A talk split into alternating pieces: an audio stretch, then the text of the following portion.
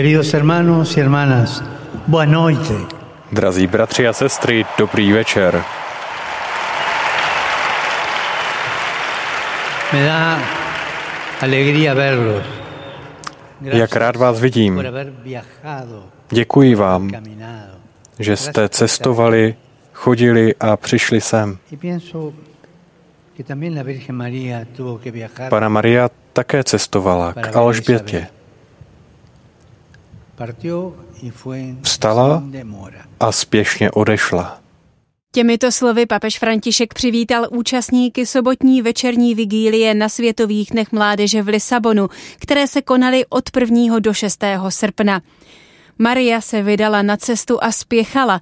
Tento úryvek z Lukášova evangelia, otevírající vyprávění o navštívení Pany Marie, provázel jako moto mladé poutníky během celého setkání. My se za ním teď společně ohlédneme. U poslechu vás vítá Lucie Švestková.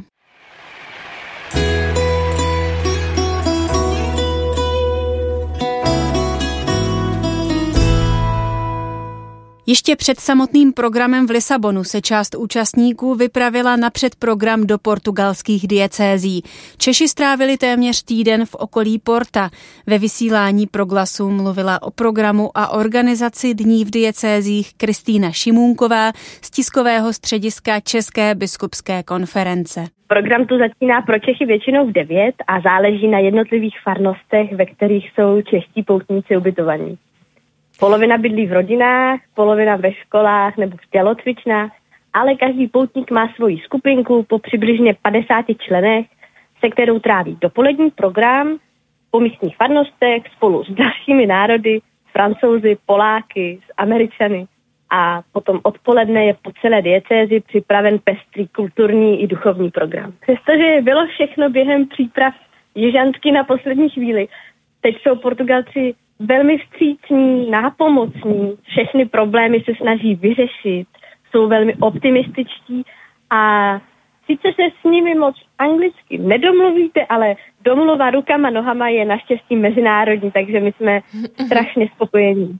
Předprogram trval necelý týden a při přesunu do Lisabonu se někteří zastavili na poutním místě Fatima, jako například Jiří Vašulín. Když jsem se pevně rozhodl, že tam pojedu, tak jsem čekal, že se tam trošku vnitřně stiším a pomodlím.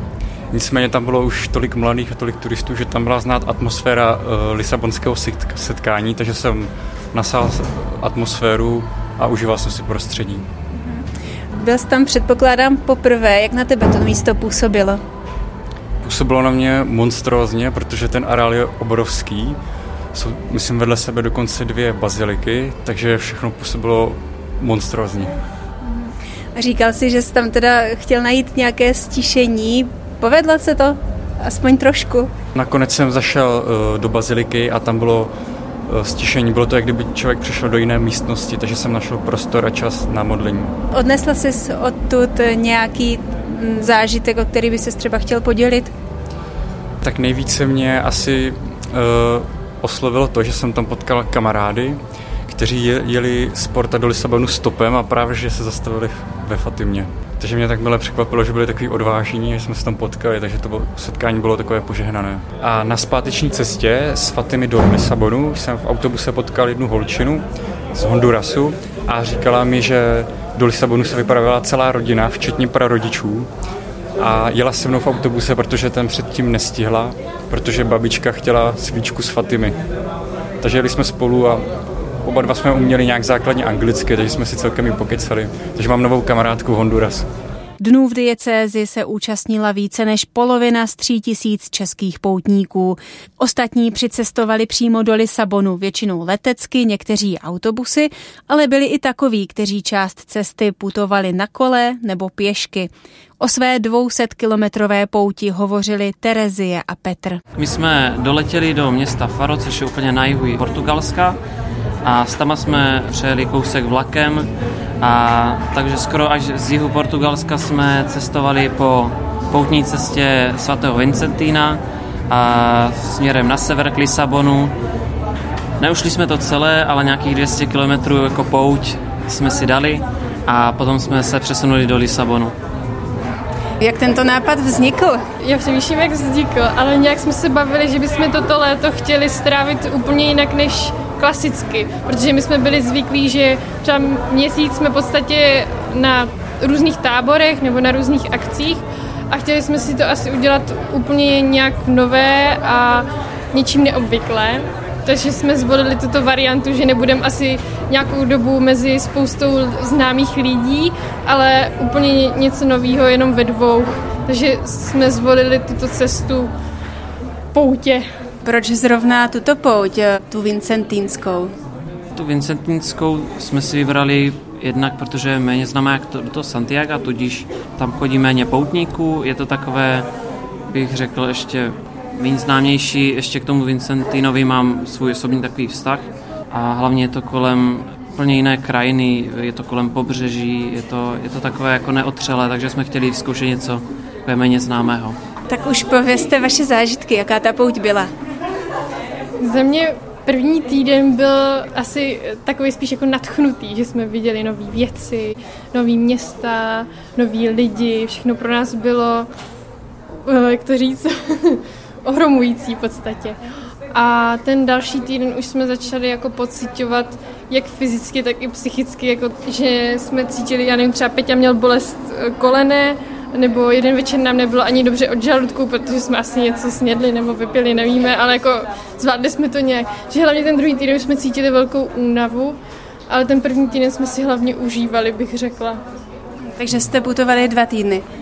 Ano, dva týdny. Cítíte, že vás to třeba nějak posílilo, nebo odnášíte si z toho nějaký jako větší zážitek, takový třeba i hlubší duchovní? Řekla bych, že tam byla spousta nových, to říct, možná zkoušek, v něčem, ať už mezi námi, nebo ať už hlavně v tom prostoru, že jsme nikdy v Portugalsku vlastně nebyli, nevěděli jsme úplně, kam jdeme, nebo co čekat od některých lidí, ale řekla bych, že to budeme teprve střebávat, protože jsme vlastně přijeli a najednou tady byla spousta lidí, nebyli jsme na to zvyklí, byli jsme zvyklí na ticho a přírodu v podstatě a teďka takový šok z toho byl trochu.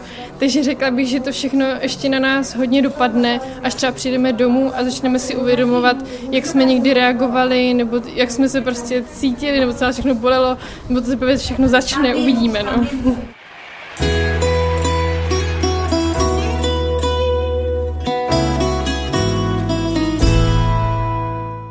Účastníky doprovázelo také devět českých a moravských biskupů.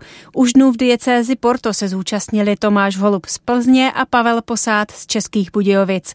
Na hlavní program potom dorazili olomoučtí Josef Nuzík a Antonín Basler, královéhradecký biskup Jan Vokál, českobudějovický Vlastimil Kročil, pražský pomocný biskup Zdenek Wasserbauer, Pavel Konzbul z Brna a nový biskup Ostravsko-Opavské diecéze Martin David.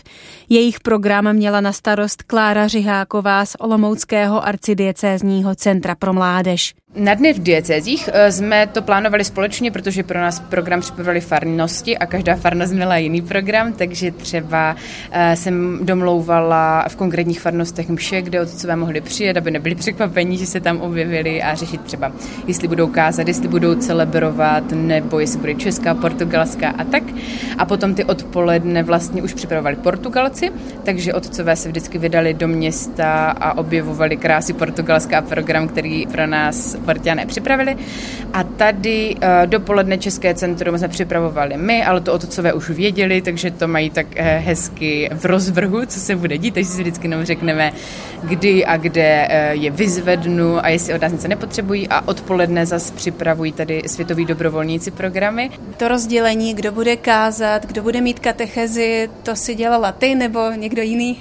Máme tady liturgickou skupinku, eh, kterou má na starosti Petr Vešínský, takže po domluvě s otcem Romanem Kubínem, s otci biskupy, eh, to Peťa dal dohromady ten rozvrh, takže vždycky mají na každý den, eh, kdo je hlavní předsedající a kdo káže.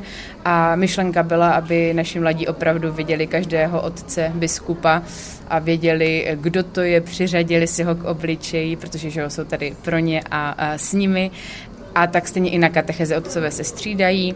Biskupové pro mnohé jsou takové osobnosti, takový lidé, se kterými vlastně se možná trochu i bojí nějak mluvit. Jaké je to pro tebe, když se takhle denodenně setkáváš, s nimi komunikuješ? No, v první řadě bych všem řekla, že se určitě nemusíte bát, protože jsou to lidé jako my a jsou skvělí, všichni opravdu. Nemůžu si stěžovat, ani bych si nestěžovala, ani na jedno. Jsou opravdu moc milí a vidím, i když teďka přijdou uh, mezi naše mladé a kdekoliv, i když vidím třeba, já jsem z Olomoucké arcidiecéze a potkávám se pravidelně s našimi otci biskupem uh, Nuzíkem a otcem biskupem Baslerem a nikdy nám neodepřeli nějakou komunikaci, vždycky nás přijdou pozdravit, zeptají se, jak se máme, my si jich na oplatku zeptáme, jak se mají, jak se jim daří a nikdy jsem jako nevnímala nějakou velkou propast mezi mnou, lajkem a jimi jako biskupy a stejně to vnímám i tady.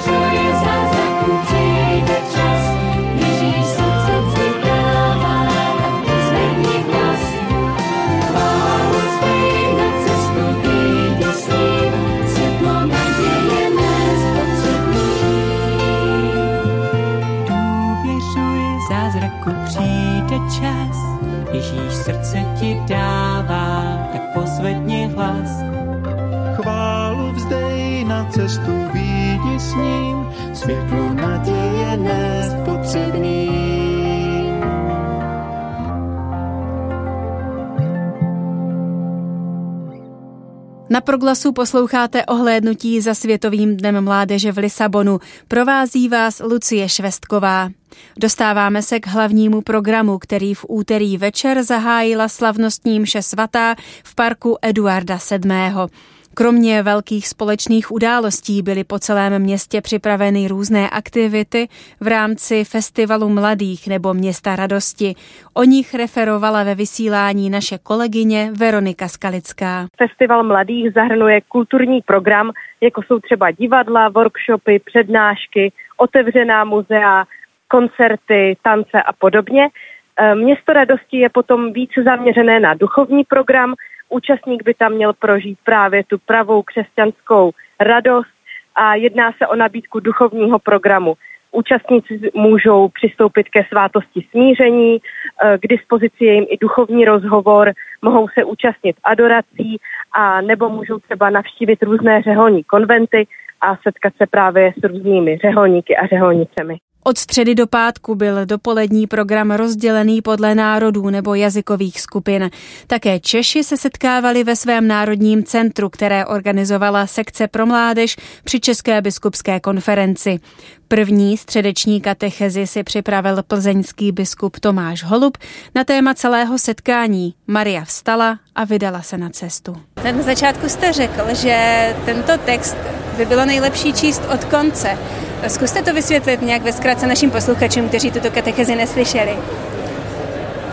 Na konci tohle úryvku, který byl nám eh, papežem Františkem dán pro začátek eh, těchto světových dnů, eh, tak je ta nádherná Alžbětina věta, která děkuje Marii, že ona byla ta, která uvěřila tomu, co jí bylo řečeno od pána.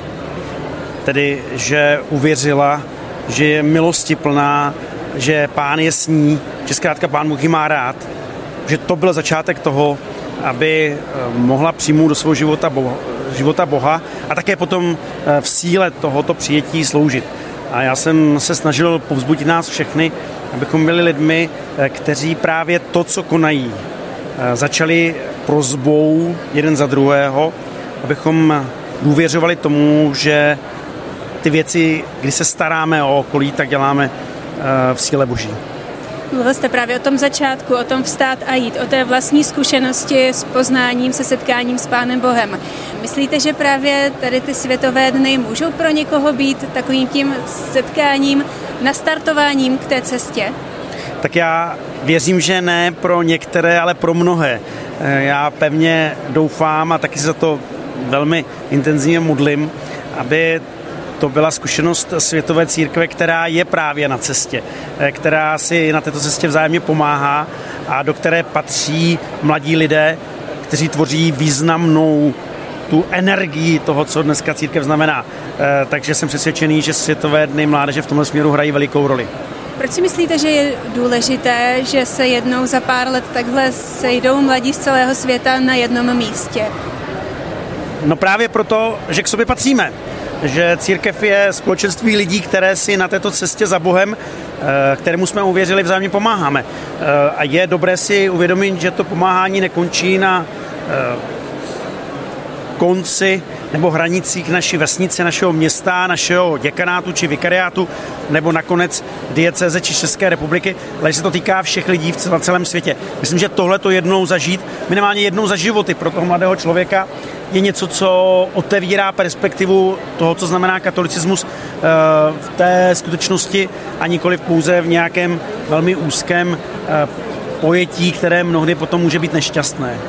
Vrátím se zpátky k té vaší katechezi. Vy jste ty dobré věci, na které bychom měli myslet, které bychom měli v naší církvi žít, přirovnal k takovým perlám, které, aby se nestratily, tak musíme navléct na provázek té boží lásky. Vy jste to vlastně eh, zadali potom i místním poutníkům, aby o tom přemýšleli. Co podle vás eh, jsou ty korálky, které můžou upadnout? Tak já myslím, že a to byly dvě otázky, které jsem eh, teď dal jako impulzy do těch malinkatých skupinek, že jedna věc je, co jsou korálky nebo perly, Eh, které mohou nám vypadávat jako našemu společenství, to znamená jako společenství církve, jako společenství, eh, které putuje eh, v této společnosti. A to je jedna otázka a bude pro mě zajímavé, co z těch odpovědí vzejde. Ale potom jsou druhé a to jsou ty, které vypadávají nám jednotlivě, ty naše konkrétní situace. A to můžou být věci rozdíl velmi prostodivné. Od těch nejbližších vztahů přes věci nějaké pochopení věcí přírodních, to znamená ochrany eh, současného klimatu, přes věci politické, ale až po věci třeba morální a vnitřní, které se týkají toho, jak já žiju, některé své třeba nejbližší vztahy. Čtvrteční téma se opět týkalo Pany Marie, konkrétně její role při prvním Ježíšově zázraku na svatbě v Káně Galilejské. Promluvu měl ostravsko-opavský biskup Martin David. Takovou eh, nosnou myšlenkou mělo být vlastně eh, společenské přátelství. To, že jsme nějakým způsobem eh, spojováni vztahy, že jsme spojováni přátelstvím a Tenhle ten příklad nám dává Maria na svatbě v Káni Galilejské. A ty tři postoje, na které jsem chtěl upozornit v té katechezi, byla na prvním místě aktivní přítomnost. Pana Maria eh, jedná aktivně, není na té svatbě jenom nějaký, jako, jako nějaký host, který se baví, ale aktivně tam pomáhá. Druhý postoj byla skrytá pomoc, velice diskrétně a skrytě dokáže pomoc zajistit aniž by upozorňovala sama na sebe. A tím třetím postojem je modlitba. To je ta prozba vlastně, se kterou Maria přichází za Ježíšem, už nemají víno. Tohle to je postoj modlitby. Je problém, přinášíme ho Kristu. Jako takový celkově životní postoj Pany Marie jste označil tu schopnost podat pomocnou ruku. Myslíte, že tady to setkání je příležitostí nebo jakým způsobem třeba tady toho můžeme využít? Myslím si, že tohleto setkání, kde je na jednom místě obrovské množství mladých lidí, je právě tím prostorem, kde se mohou ty vztahy utvářet nebo kde si můžeme těmi drobnými maličkostmi pomáhat, podávat tu pomocnou ruku různým způsobem, ať už tím, že někde na někoho počkáme, kdo třeba se zdržel, tím, že někoho pustíme v nějaké dlouhé frontě, kterou musíme stát, nebo nabídneme někomu, že mu vyzvedneme to jídlo, aby tam nemusel čekat, protože mu není dobře a tak dále a tak dále. Mít prostě ty otevřené oči a dokázat se zeptat toho druhého, nepotřebuješ pomoc, můžu ti nějak pomoct, vidíme třeba, že je někdo smutný nebo nevypadá dobře, sám se o tu pomoc eh, bojí říct, umíme se někoho takto zeptat? Jedna z vašich myšlenek, která mě v té katechezi zaujala, je, že dobrovolnictví je hybnou silou církve.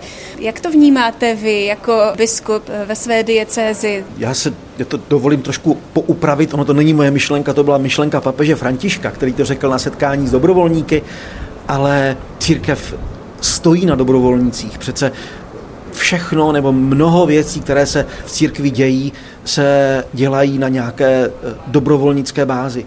To, že někdo slouží ve farnosti jako kostelník, jako ministrant, jako schola, to všecko přece je, je dobrovolnická činnost. Ti lidé to dělají dobrovolně ve svém volném čase, protože chtějí nějakým způsobem přispět životu, tomu společnému životu církve. Takže opravdu dobrovolnictví bez dobrovolníků, bez toho, že lidé něco v církvi dobrovolně dělají, bychom nefungovali. Vy jste v roli diecezního biskupa teprve chviličku. Je to vlastně vaše první světové setkání v této roli. Účastnil jste se už dříve, nebo je to i vaše osobní první setkání? Účastnil jsem se setkání mládeže dříve, účastnil jsem se jich eh, už za svých mladých let, dokonce si dovolím říct, že díky setkání mládeže jsem našel vlastně své povolání ke kněžství. A jako biskup eh, byl jsem na setkání mládeže na, na, svět, na celosvětovém, ne. Byl jsem jako biskup na celostátním setkání mládeže v Olomouci, ale na světovém setkání mládeže jsem jako biskup poprvé. Po dopoledních katechezích poutníci ve čtvrtek zamířili do parku Eduarda VII., kde je čekalo večerní přivítání papeže Františka. Ten v promluvě připomněl, že Bůh nás všechny volá jménem. A proto jsme my, jeho církev, společenstvím povolaných. Ne společenstvím nejlepších, to rozhodně ne. Ale jsme společenstvím povolaných. Těch, kteří spolu s ostatními přijímají dar být povolaní. Povolaní, protože jsme milovaní. Se všemi problémy, které prožíváme. Se všemi strachy. My jsme povoláni, protože jsme milovaní. Ježíš nás bere takové, jaký jsme. Jsme společenstvím Ježíšových bratří a sester, synů a dcer téhož otce. Amigos, quisiera ser claro con ustedes. Buďme pozorní na falešnou představu o církvi. Církev je pro všechny, pro všechny. En la iglesia ninguno sobra, ninguno está de más. Církev nikoho nevylučuje, miluje všechny. Takové, jací jsou, všechny. Ježíš to řekl velmi jasně, když posílá apoštoly, aby povolali na hostinu na to, co on připravil. Říká jim, jděte ke všem. Mladým, starým, zdravým, nemocným, dobrým hřišníkům. Církev je pro všechny, pro všechny. Já jsem člověk, který je velmi špatný, ale i tady pro tebe je místo. Všichni máme v církvi místo. Každý ve svém vlastním jazyce opakujte to slovo. Všichni, všichni, všichni. Ještě vás neslyším. Všichni, všichni, všichni. Taková je církev. Matka všech, místo má pro všechny. A pán neukazuje prstem, ale objímá nás ve své náručí.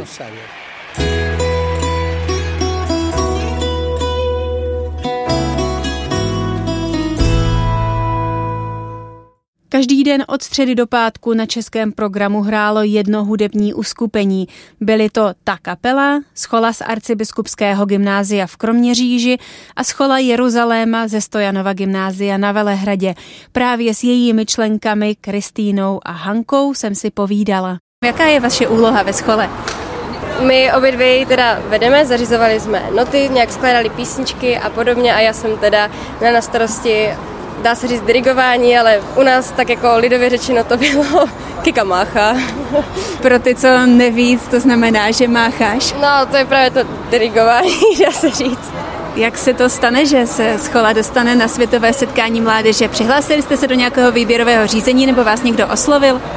Oslovil nás Roman Kubín za školu v rámci střediska volného času Ponto a e, následně nás zástupci pozvali, jestli bychom nechtěli se skládat scholu, která by tady mohla doprovázet program. Současně s námi vlastně jde naše školní cymbalová muzika, která taky doprovází program. Co jste na to říkali, když vás oslovili? Jaké byly vaše reakce? Že to je velká příležitost a že určitě chceme jít do toho, i když potom později jsme si říkali, jestli jsme si noukousli moc velké sousto, protože jsme toho sami ještě skrz maturitu a přijímačky měli spoustu, ale s boží pomocí jsme všechno zvládli. Kdy začala ta příprava?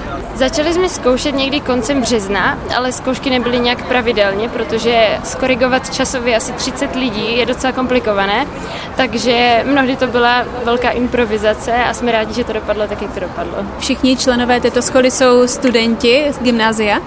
Ne, právě že všichni nejsou, někteří jsou absolventi a máme tam i pár na výpomoc, co jeli za Velehrad, nebo jakože s naším, dá se říct, zájezdem, ale nejsou právě z Velehradu, ale vypomáhali nám, tak jsme za ně taky rádi.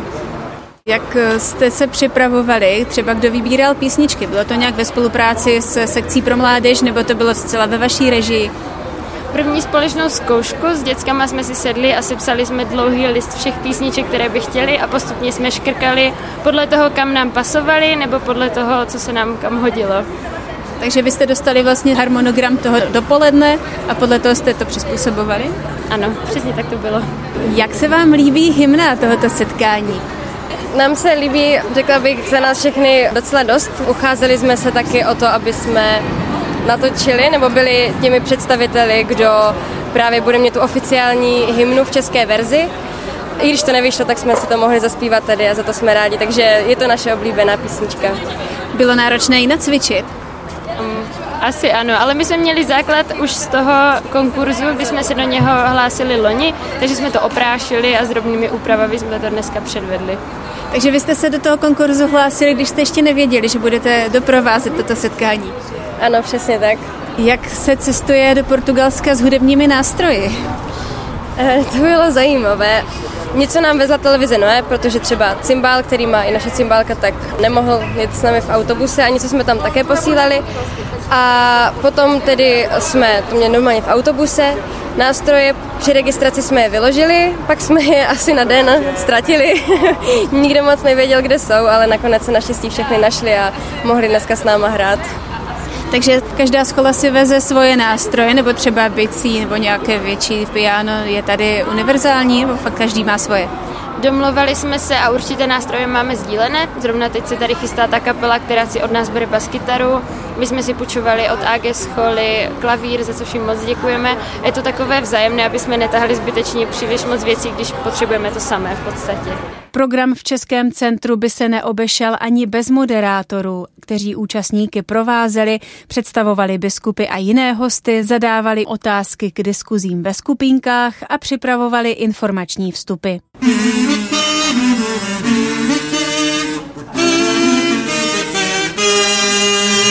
Tuto znělku můžou poslouchat čeští poutníci pokaždé, když přichází hlášení informací, když na pódium vstupují moderátoři, kteří se jmenují Michael Málek a Kuba Šimek. Jenda Petřinec. Tak kluci, řekněte mi, někdy jste jenom dva na pódiu, někdy jste všichni tři, jak to je? To bylo tak. My jsme dělali s Kubou společně režii, dělali jsme v režii na celostátním setkání mládeže v Hradci, takže nás eh, lidi ze sekce pro mládež poprosili, jestli bychom eh, pomohli ještě i s moderací tady, že to bude jednodušší formát. Tak jsem přemluvil Kubu společně s jeho kamarádem Mikim, aby se ujali moderování a tak jsme to nějak společně dali dokupy během dvou odpolední a jednoho burgeru. Takže jsem pochopila, že ty jsi možná taková hybná síla. Prý. A kluci jsou ti, kteří potom se na tom pódiu vlastně ukážou a řeknou, co je potřeba.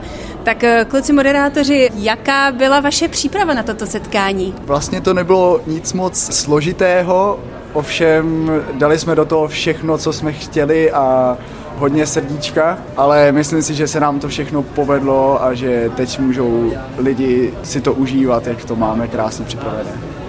Jak vypadá váš den na setkání? Tak díky tomuto minimalistickému formátu moderace máme opravdu povinnosti jenom během dopoledne, tady při tom českém programu a odpoledne se normálně účastníme programu po městě jako ostatní poutníci. Máte třeba nějakou jednotící linku, nějaké téma nebo něco, čím provazujete vaše moderování? Já myslím, že jsme vlastně nehledali nic speciálního, drželi jsme se témat, které pro ta dopolední setkání připravil papež František a vlastně jedinou takovou jednotící linkou je možná právě ta znělka k informacím, kterou nás vlastně asi nejvíc bavilo to vymýšlet a když jsme nás napadlo to kazu, ten šílený pištivý zvuk, tak jsme se bavili. Jaké to pro vás je stát takhle před uh, třemi tisíci poutníků? Náročné. Nikdy jsem to nedělal, ale je to určitě sranda a dobrá zkušenost, takže si to naprosto užívám. Když to nikdy nedělal, tak jak to, že si tam zrovna ty, myslíš, že k tomu máš předpoklady, talent? kluci tady koukají, zrovna kejvají hlavou, že prej jo, já úplně nevím, ale snad, snad to má nějakou kvalitu. Pro mě první výstup byl trošku nekomfortní, pak už jsem si zvyknul a bylo to docela v pohodě. Páteční program v Českém centru patřil tématu milosrdenství a usmíření. Po katechezi Pavla Konzbula následovala místo diskuzních skupinek adorace a kněží nabídli možnost přijmout svátost smíření. Vybírám úryvek ze zmíněné katecheze brněnského biskupa. Všichni víme, že odpuštění není jednoduché. A Bible dokonce popisuje, že i pro Boha nebylo odpuštění jednoduchou záležitostí a že sám Bůh prochází určitými fázemi. Nejprve odstraní všechny překážky, které vytvořil hřích. Pak se vzdá práva na pomstu a rozhodne zaplatit cenu sám na sobě. A my z evangelií víme, že že je to věc, která stojí za to. Ježíš se v Gecemanské zahradě modlí, je-li to možné, ať mě mine tento kalich. Jiná cesta neexistuje. Nakonec, krátce před svou smrtí, řekl, odpustím. Možná někdo z nás starších viděl gruzinský film, který se jmenuje Pukání, který vykresluje zvěrstva sovětské tajné policie a jejich pohrobků, z pohledu jednoho provinčního městečka. Co do okolností je to také gruzinský film. V té nejdojemnější scéně celého filmu se venkovské ženy probírají s kladištěm dřeva a hledají čerstvé klády se zprávami od svých manželů, který je kácí v lesích vězeňských táborů. Jedna žena najde v kůře vyřezané iniciály svého muže a pohladí je. A film končí scénou, kdy se venkovská žena ptá na cestu do kostela. Dotázaný odpoví, že je ve špatné ulici. A ta žena řekne, k čemu je dobrá ulice, která nevede do kostela. Podobně i my se můžeme zeptat, k čemu je dobrý náš život, pokud nás nevede k odpuštění. Odpuštění máme nejen dát, ale máme je také přijmout. A měli bychom to dělat s určitou noblesou, ke které patří úsměv.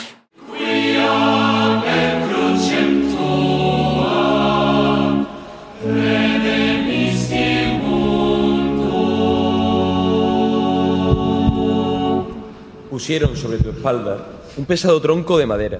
Na ramena si naložil těžkou dřevěnou kládu a už tě mučili. Jaké násilí, pane. Žil si ve světě plném násilí a stal se s jeho obětí. Svět, ve kterém žijeme my, snad není tak odlišný. Války, bombové útoky, masové střelby, ale také násilí v manželstvích a stazích, zneužívání dětí, šikana, zneužívání moci, rodiny, kde se házejí slova těžká jako balvany.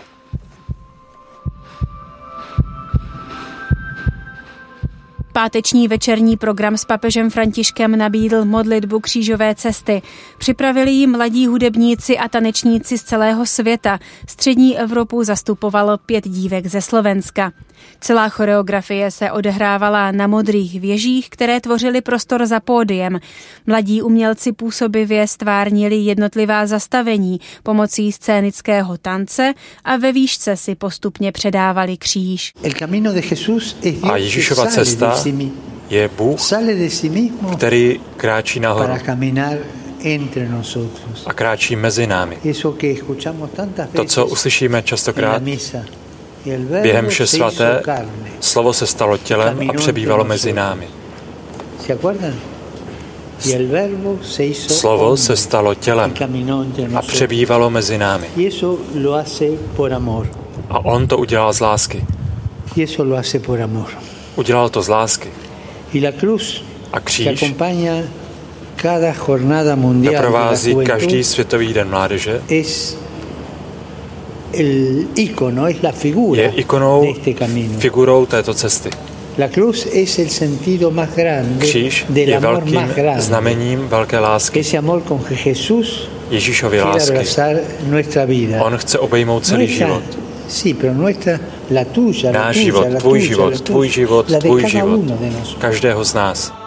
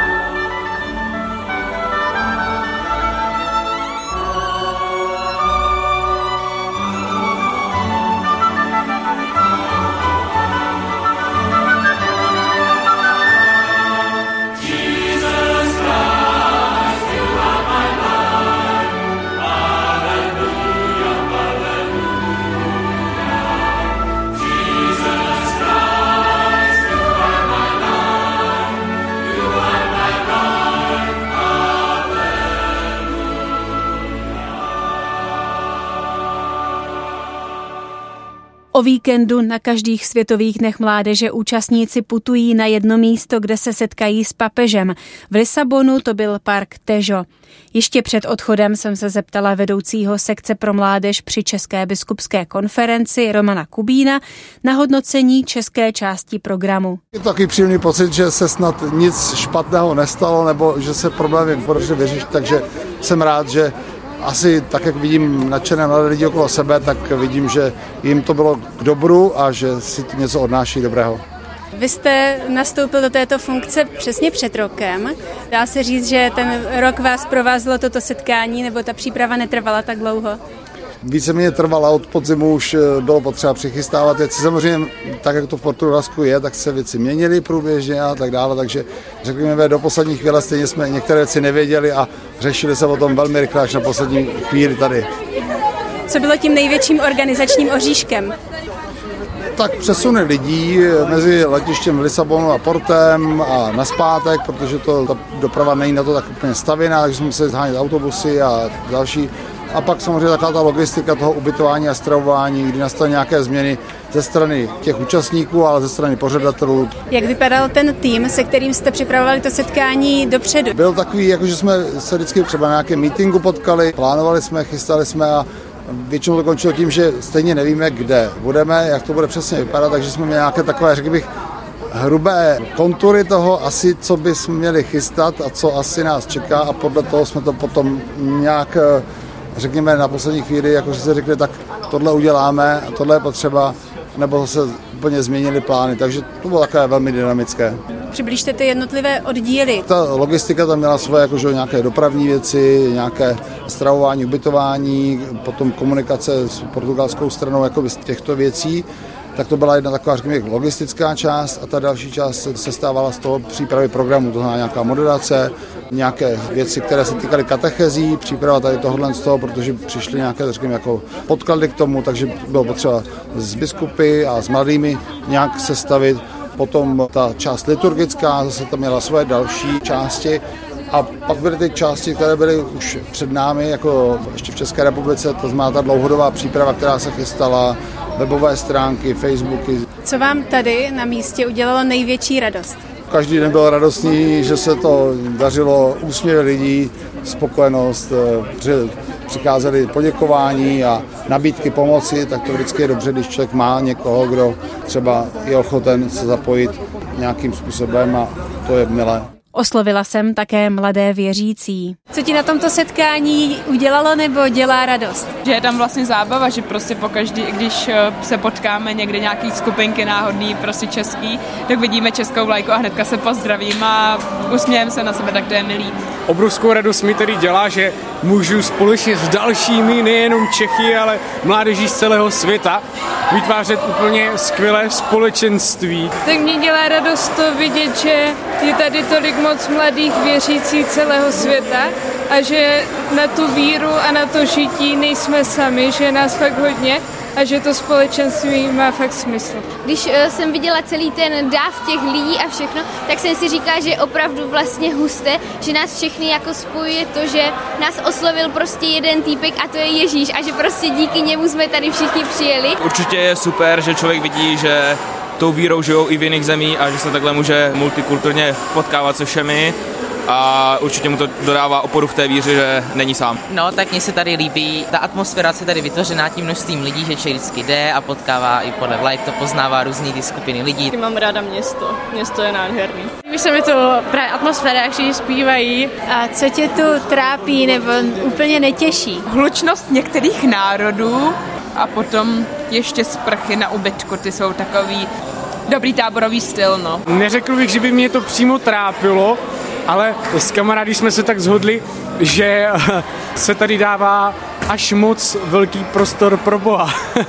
Chci tím říct, jakože věřím, že Portugalci do organizace dali úplně všechno, ale mouchy to bude mít vždycky. Asi nemám úplně nějaké proti, ale spíš to, že jak už jsme tu delší dobu, tak člověk už možná zažívají nějaké ty nálady, že už je to fakt dlouho a možná by chtěli domů, ale když tu jsme s ostatními kamarády, tak si navzájem pomáháme a prostě to jde nějak zvládnout, takže žádné proti vlastně nejsou. Náročná je právě únava, to horko, nějaké jako vyčerpání, že už ty dny se tak kupí, ale co bych ještě tak vypichla, tak jsou možná záchodové prkínka, které docela často chybí, tak je to takové v tomto náročné. Asi to, že jsou vždycky všude fronty na jídlo. Vůbec se nekamarádím s autobusem a já se nima nikam nedokážu dostat.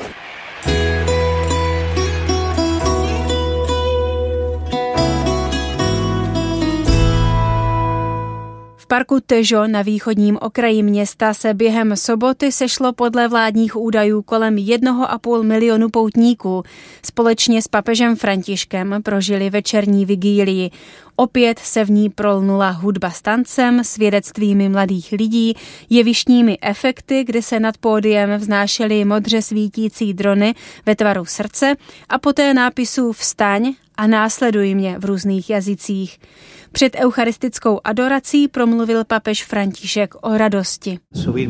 Ti, kteří kráčí rádi po horách, mají jeden zpěv, který říká ve schopnosti kráčet vzhůru po horách, to, co je důležité, není nespadnout, ale nezůstat na zemi. A to je krásné. El, el, que parece, el que permanece caído a to umožňuje každému, se jubiló de la vida ya. aby se radoval ze života, protože se rodí radost. A to, co upadá, jsou naše iluze. Když se díváme na přátelé, kteří upadli, co jim musíme říct? Je důležité ho zvednout. Zvednout ho, řekněte to nahlas.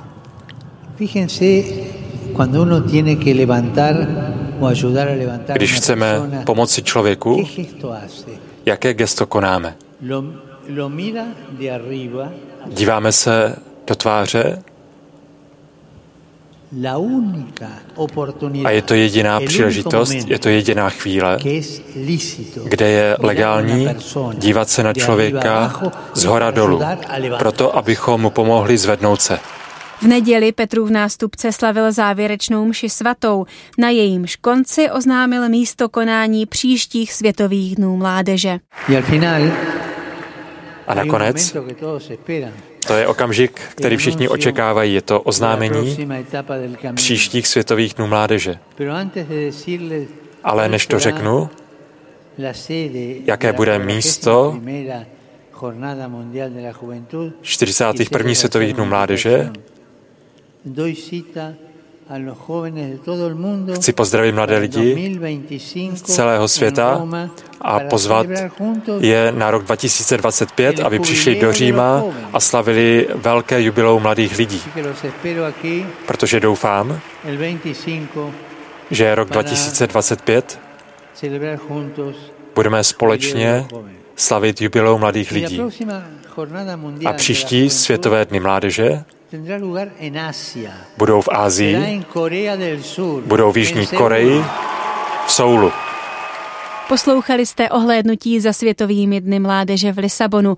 Provázela vás a od mikrofonu se loučí Lucie Švestková.